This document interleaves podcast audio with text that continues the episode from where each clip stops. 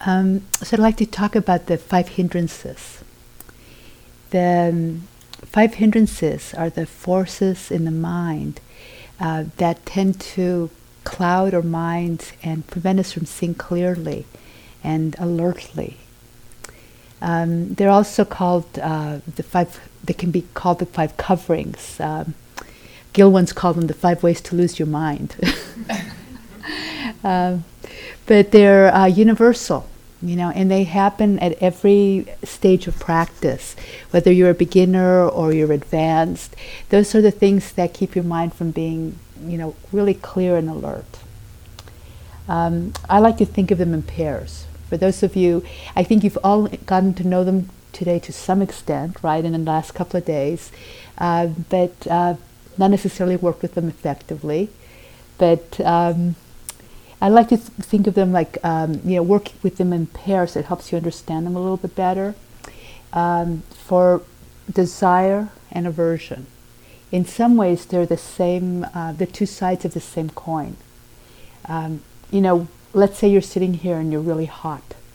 You know, what might enter your mind is like, oh, I, you know, oh, I really hate this, I hate this, I hate this. Or what might enter your mind is, oh, I want to open the window, I really want to open the window, which is a desire. They're, they're both coming from that initial unpleasant experience that we missed, that we were unable to be with. And, um, you know, some of us tend to respond by just hating it and disliking it and other people tend to respond by wanting to do something, um, by wanting something. Uh, same thing if you're um, hungry. You know, you might be uncomfortable with the unpleasant sensation of hunger, or you might be focused on, um, oh, I wonder what I can have. You know, what's for dinner?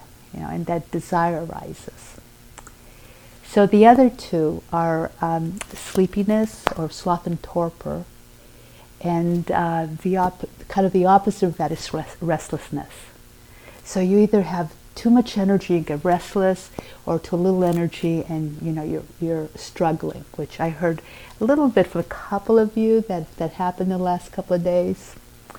Um, and last one is doubt, and um, I'll talk about that at the end. So that one's unpaired. Uh, and we all have them a lot, and, and we have them during meditation, and we have them during daily life. A lot of the struggle that we might have in a day that we find challenging is when these hindrances are present.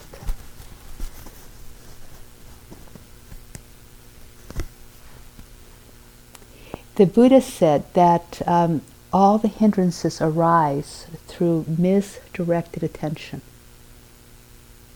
So think about that for a moment. You know, it means that basically they arise because we pay attention to the wrong thing, and that's sort of an interesting, uh, interesting phenomena.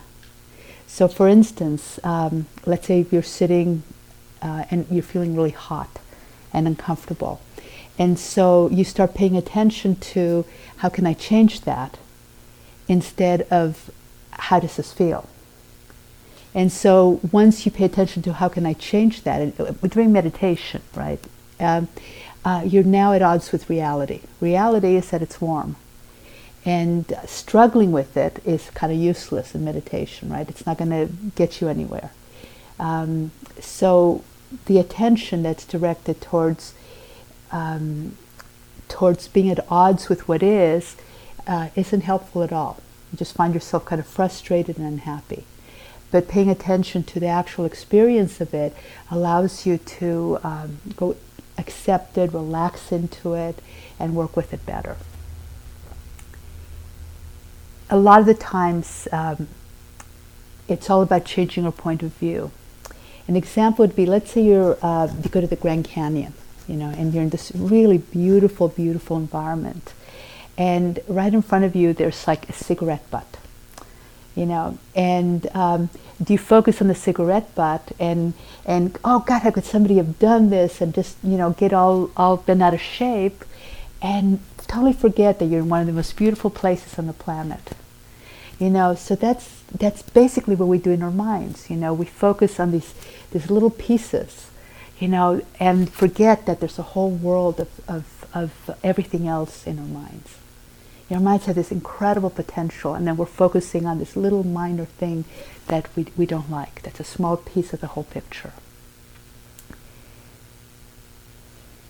A lot of times we think of the hindrances as a personal failing. And that to me is one of the most important habits to get out of. It's like every time they arise, it's like, oh, blew it again, blew it again. You know, so really beginning to be friendly with the hindrances. You know, uh, you know, can you try? Here you are, my friend, again. Here you are. You know, try really becoming friends with these hindrances. They teach us. They're, they're, they are our teachers. They teach us how we get caught. Uh, they teach us how to get free If we really pay attention to them, we really understand the process of clinging, the process of letting go of clinging. The hindrances have, have um, certain components. Excuse me, I'm sort of having a hindrance with this uh, microphone. okay. Um, have a physical component um, for example, um, sometimes when people want something, uh, I've watched people in the hall sometimes, you know, they're like leaning forward, you know, when they want something. You know, your body starts, starts shifting that way. Or they may tighten. Uh, they have an emotional component, right? Anytime you feel, if you feel sleepy, you you've got a certain emotion around it, right? You know, either you're either struggling with it or you're kind of enjoying the dreaminess of it. It's some emotion. And um, there's a cognitive element to a hindrance, uh, such as beliefs and stories we tell ourselves. Um, such as, uh, I've been working so hard meditating today, I'm going to just space out and enjoy it, you know. Um, you know, whatever stories we, we might um, add to it. And they usually have a strong impulse to either do something or to cling. So, for instance, uh, sloth and torpor, dreaminess, you know, you tend to want to stay there. You know, it's like get, not wanting to get out of bed in the morning. You know, that let me put on snooze for the third time, that kind of feeling. And so, um, you know, they all have the, these kind of different characteristics. And uh, as we work with them, as we get interested in them, we get to know them. And it's funny what happens because, you know, when in the early parts of practice, you know, the hindrances are uh, oh, my back hurts, and, and uh, they're kind of gross. They tend to be um, more obvious. You know, I'm sleepy, I'm tired. But as we get into subtler parts of practice, sometimes they're even harder to miss. Um, it took me a while to realize that what I was doing in my meditation was wanting to have a better experience. You know, things were okay, but I wanted it to be better. Just, you know, and I, I was totally missing the hindrance of desire uh, because I, you know, I, I, just was associating it only with wanting food or something. Um,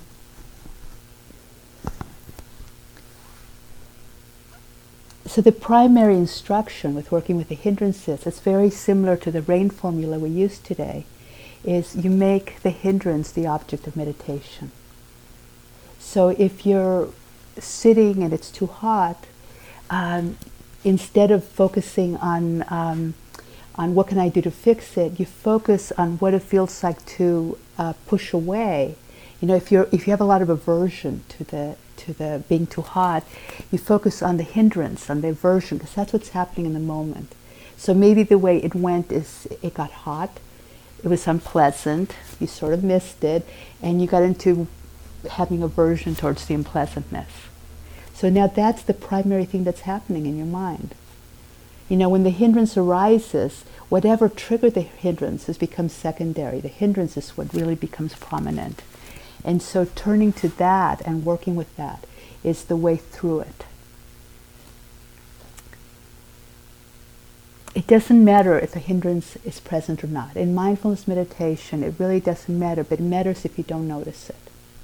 You know, and that's what was happening to me. I wasn't noticing my desire, wanting that better experience. You know, hour after hour, I did that once for a really long time, and I was just wanting, wanting, wanting, just missed it for a really long time. So really getting to know them at, at any point is really helpful. When the hindrances are suspended, the mind is tranquil and alert. So you pretty much know if your mind is not tranquil and alert, there's a hindrance present. So, you know, be on the lookout for them.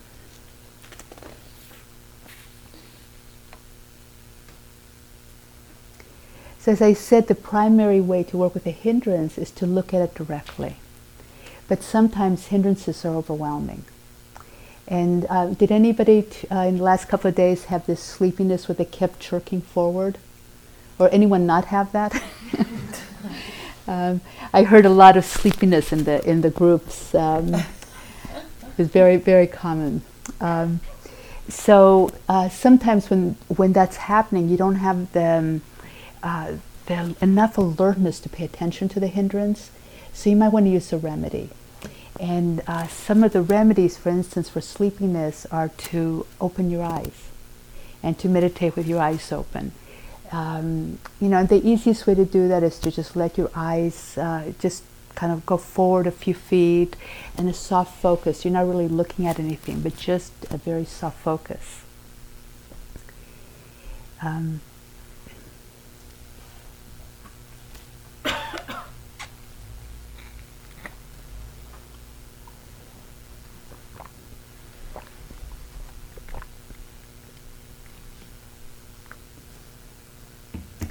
desire can be really overwhelming too.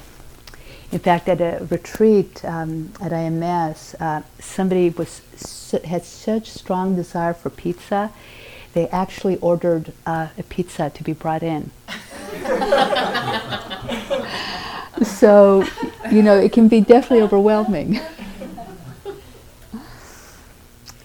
Um, so some, sometimes, uh, you know, we have to do something other than pay attention to it because we can't work with it. Um, one of the things that happens sometimes, particularly among um, young people, is uh, the sexual energy arises, especially in a long retreat. You know, sometimes, you know, you're in a month-long retreat, and you know, uh, people haven't had sex for longer than they ever had as an adult, and that's a really strong force you know and all they can do is think about it every sitting you know so there's a re- the remedy that can be used for that is to think about the um, the sort of classic teaching of the 32 parts of the body. So which includes you know thinking about the liver the sinews the mucus the you know all the all the non-attractive parts of the body. And and that can be really helpful if, if you're really caught in that in, in a way that's not useful. So desire can be really healthy and wholesome. Without, without desire, we wouldn't uh, have humans. You know, uh, we wouldn't eat, we wouldn't uh, reproduce. So desire is a really wholesome, wonderful thing. Um, it's when we cling to desire that we have the problem. And that's when it becomes a hindrance. Um, and when it's not the right time or useful. So um, we can pay attention to that and see if it moves through us. You know, just like uh, we work with emotions. You notice what it is, you give it a name, you accept it, you investigate it. So it's the same way of approaching that. And, um, and if you can't work with it, if it's overwhelming, you, tr- you try something different. Um,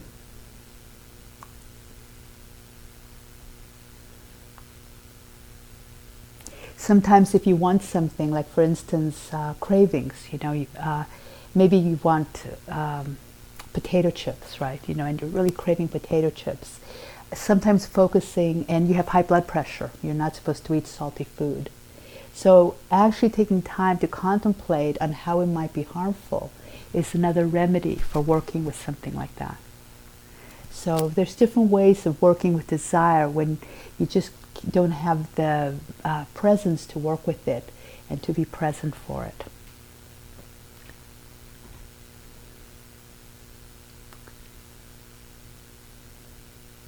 So, aversion is uh, wanting things to be different the way they are. You know, pushing something away, pushing our experience away.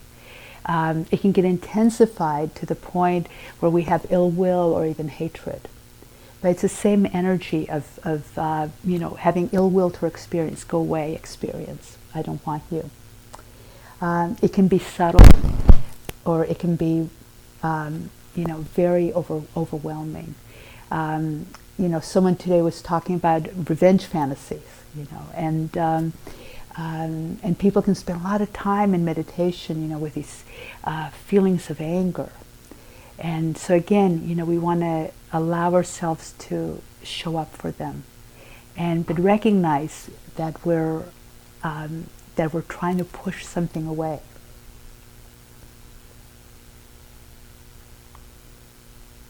If there's recurrent, uh, again, a remedy for recurring um, aversion, uh, ill will, really, it can be doing loving kindness practice.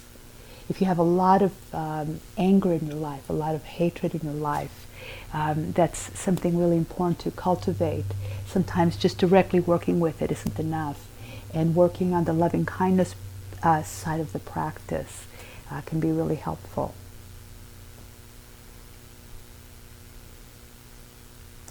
So a little bit more on sloth and torpor since, since it's so popular. Um, so, you know, sloth uh, refers to the physical qualities of, of the condition. You know, it's like if you think of the animal, you know, they kind of hang there, you know, and, and don't move. You know, they're kind of uh, uh, really represent this kind of heaviness of body. And it sometimes feels like it's hard to hold yourself up. Whereas torpor refers to the heaviness of the mind mind's dreamy, and it can either be dreamy in a way that's really pleasant and you just don't want to leave it. It's just so, oh, this is so nice. I worked so hard. I'm going to stay here. Or it can be um, really tired in a way that someone's struggling. They're both sloth and torpor. They're just different forms that it takes. Um, there's some really immediate uh, things you can do for sloth and torpor. Um, sometimes it's really important to do it. We had um, a number of retreats ago, we actually had somebody who fell asleep and she just fell forward and hit her head and she had to get stitches. Um, and um, I, you know, I didn't know. I'd, I'd heard uh, Bhante talks. You know, he talks about he doesn't like his monks to sit in chairs. You know, and I asked him why. I said, you know, why? What's wrong with a chair? And he said, oh, it's too far to fall. I thought he was kidding until until that happened. but um, uh, you know that uh, you know most of us wake ourselves up on the way down. You know? So if that's happening, if you're just you know jerking forward, jerking forward, opening the eyes really helps. Um, if you've been struggling so much with that and you're really not able to, it's it's overwhelming. Can't do anything with it. Uh, a really good alternative is to meditate standing up. Um, to meditate, the, the Buddha taught four positions. You can meditate standing, walking, sitting, or lying down. And any of those are totally fine ways to meditate. And sometimes you'll see people in long retreat, you know, they'll like, you stand behind a chair and you hold on to it. It lets your body be really relaxed while you're standing there. So, um, you know, if you're really struggling with it, that's a really good alternative. Um, another thing that, um, that people sometimes do is they pull on their ears. Just pull it long enough to cause a little bit of pain and um, you know not too much you know and and they usually wake you know can really wake you up. It just creates a little bit of a stimulus. Um, i used to joke when i first heard that you know that the buddha must have really had, had a hard time with sloth and torpor because he had really long earlobes. So um, but one really important thing about um, you know when I t- said before that uh, the hindrances are, are come from misdirected attention. Um, often with sloth and torpor, sometimes what happens is that um, you don't have a direction in the meditation, you sort of lose track. And so you don't really have a goal and you kind of, um, you know, lose interest and, and you get sleepy because there, there's either not enough stimulation or, um, you know, you just get, you know, a little bit lazy. And so sometimes by creating a small goal, like I'm going to be mindful for two breaths in a row, you know, and often just a little bit of a goal arises, causes energy to arise. Um, so it can be, um, or, or you can bargain, just say, okay, I'll just be mindful for five breaths or three breaths, you know, and, uh, and sometimes that's enough to get the energy moving. Energy begets energy. So it has a really positive reinforcement. So if you can get a little bit of energy up, you know, to get those two or three breaths, and then okay, I'll do it again, you know, and then it starts actually reinforcing itself. So you, you can sometimes work really well with sloth and torpor in, in lifting yourself out of it by doing it in these little tiny pieces. Um, you know, thoughts um, or thoughts really affect um, our energy level, and thoughts of discouragement, thoughts of worry, they tire the mind. So sometimes people get sleepy because they've exhausted themselves being self critical or worrying about the future or, or, different things like that. So they go from being really restless to really tired because they kind of exhaust the mind doing that. So those are all very common patterns that, that we, we have. So restlessness is, um, is a form of agitation of the mind um, that again that can be mental and it can be physical. Sometimes what we have to do is move. And sometimes when we sit a lot you know people just oh yeah let me keep sitting and sitting and sitting and they don't get enough physical activity and then the restlessness arises because the body really needs to move to be healthy. So you know make sure that you're um, uh, you know it's wonderful to sit for long periods but that you're moving enough um, you know to keep your energy healthy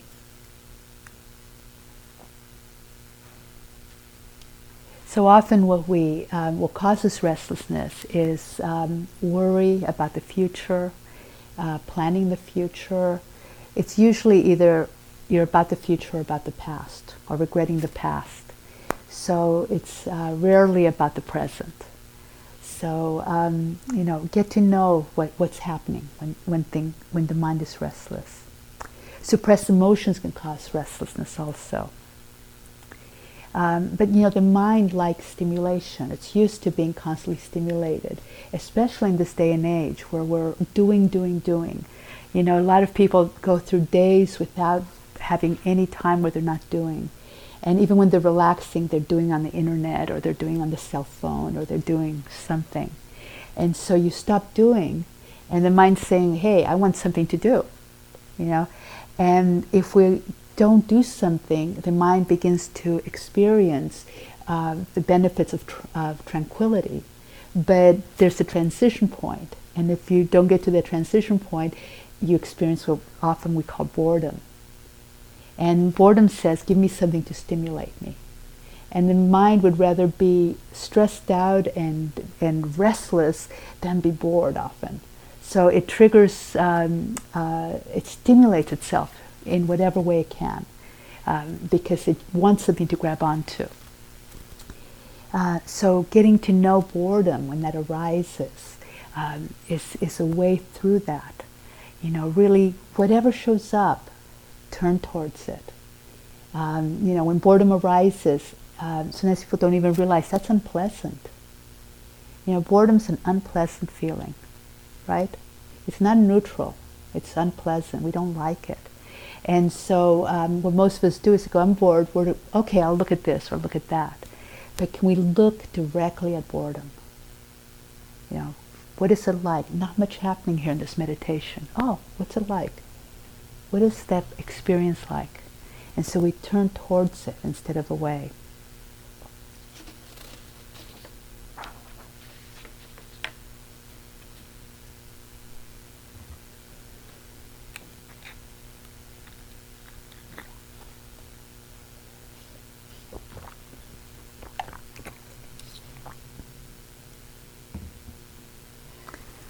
So, restlessness.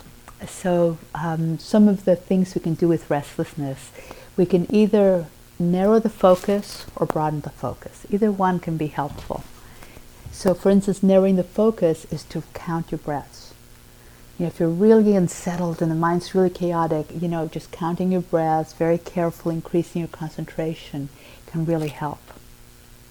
The other direction is to broaden the, the, your attention. And the analogy I used, I mentioned it in the earlier group, is um, the analogy of uh, wild horses. And um, if you put wild horses in a corral, you know, they're not happy. You know, they're just, you know, really fighting and, and uh, really, you know, unhappy. But you put them in a broad pasture, they love it. And in the same way, we can expand our attention to have a much broader field, you know, listening to sounds, um, just feeling the whole body as opposed to maybe a little area. So just by broadening, you give all that restlessness some room. Um, but any way you look at it, if you just sit still with restlessness, you sit still long enough. It's kind of like taking um, a glass of water that's full of stuff and you shake it up. Let it sit. It all drops down to the bottom. You know, in the same way, just by sitting still, you know, you don't move, uh, you allow the mind to just settle down and it will settle.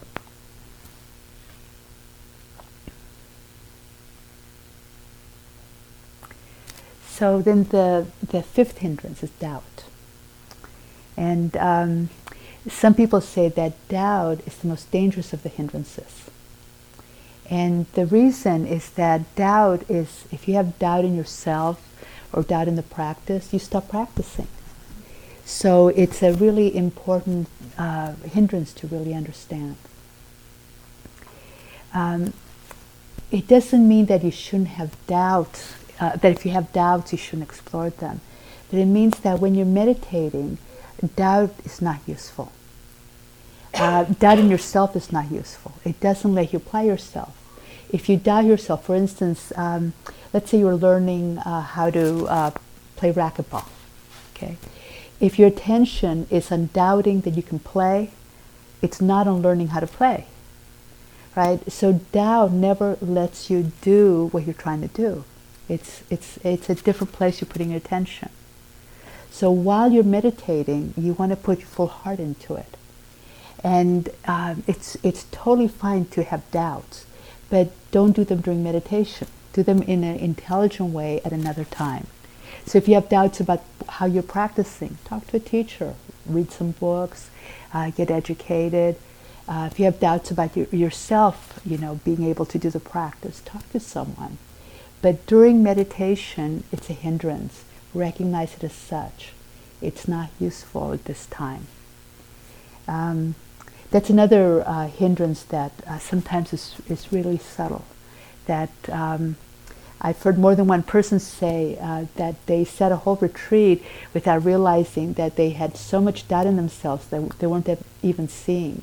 That they just kept, you know, the mind just kept uh, not noticing uh, how much it was driving them.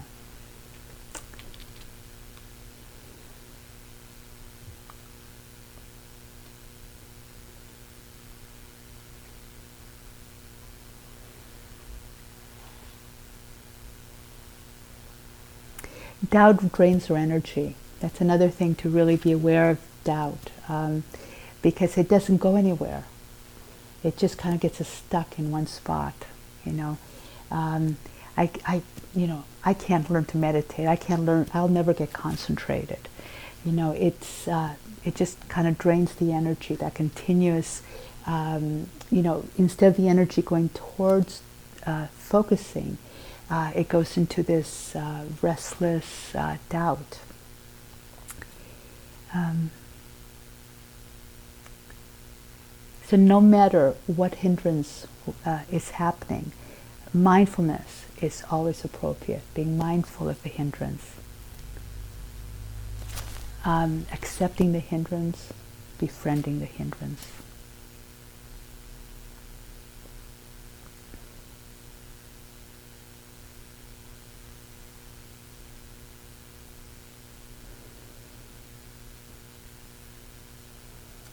Um, so I just want to um, end with um, a quote from Gil.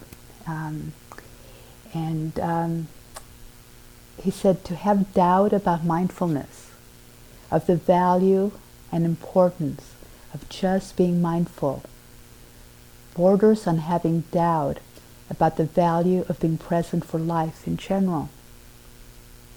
Because mindfulness and being present for life is the same thing. So, um, you know, uh, I remember being on, a, on an early retreat and, um, um, you know, I, I could understand meditating, but I'd go to my room and then I'd want to turn it off. You know, okay, I want time off. You know, I didn't want to be mindful at that point, you know, and it seemed like work. And um, I really didn't understand uh, that really wanted to turn myself off from, from feeling, from, from being there. And uh, there were unpleasant feelings going on, there were unpleasant things. And so, um, you know, being mindful as we develop the ability to be mindful, to wake up in our lives, uh, makes our lives richer. It's not, it's, um, we practice mindfulness, it's work. But when we are mindful, it's joyful. So we might be doing a lot of practicing, uh, but we practice creating the conditions that allow the natural joy of mindfulness to arise. Um, so being mindful is being alive, being really present in our lives. So thank you.